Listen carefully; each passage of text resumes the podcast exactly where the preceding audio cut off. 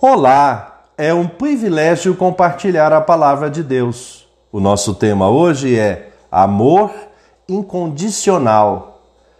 Em Mateus 3,16 lemos: Porque Deus amou o mundo de tal maneira que deu o seu Filho unigênito para que todo que nele crê não pereça, mas tenha a vida eterna. Porque Deus enviou o seu Filho ao mundo não para que condenasse o mundo, mas para que o mundo fosse salvo por ele.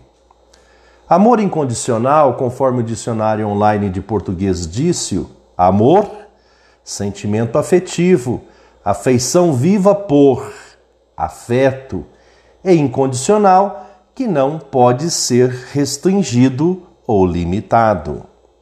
Tem-se atribuído muitos significados para o substantivo amor, até mesmo para uma relação íntima descomprometida.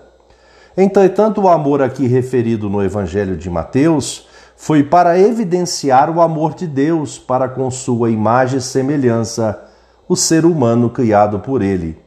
Desfigurado, sim, em decorrência do pecado adâmico.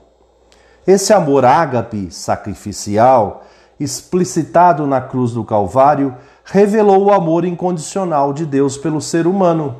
Amor sem objetivar nada em troca, sem estabelecer condições.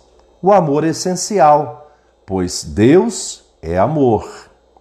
Em Jesus fomos religados ao Deus eterno, através da fé, também dádiva, presente de Deus, para que em Cristo usufruíssemos da vida eterna, e enquanto, enquanto vivermos no plano terreno, desfrutasse de sua vida abundante.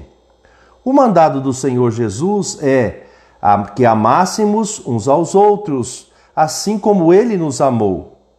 O amor ao próximo revelará o nosso comprometimento e o nosso amor ao Deus eterno. Pensamento para o dia. Obrigado, Jesus, porque fomos alcançados pelo seu amor salvador. Deus te abençoe.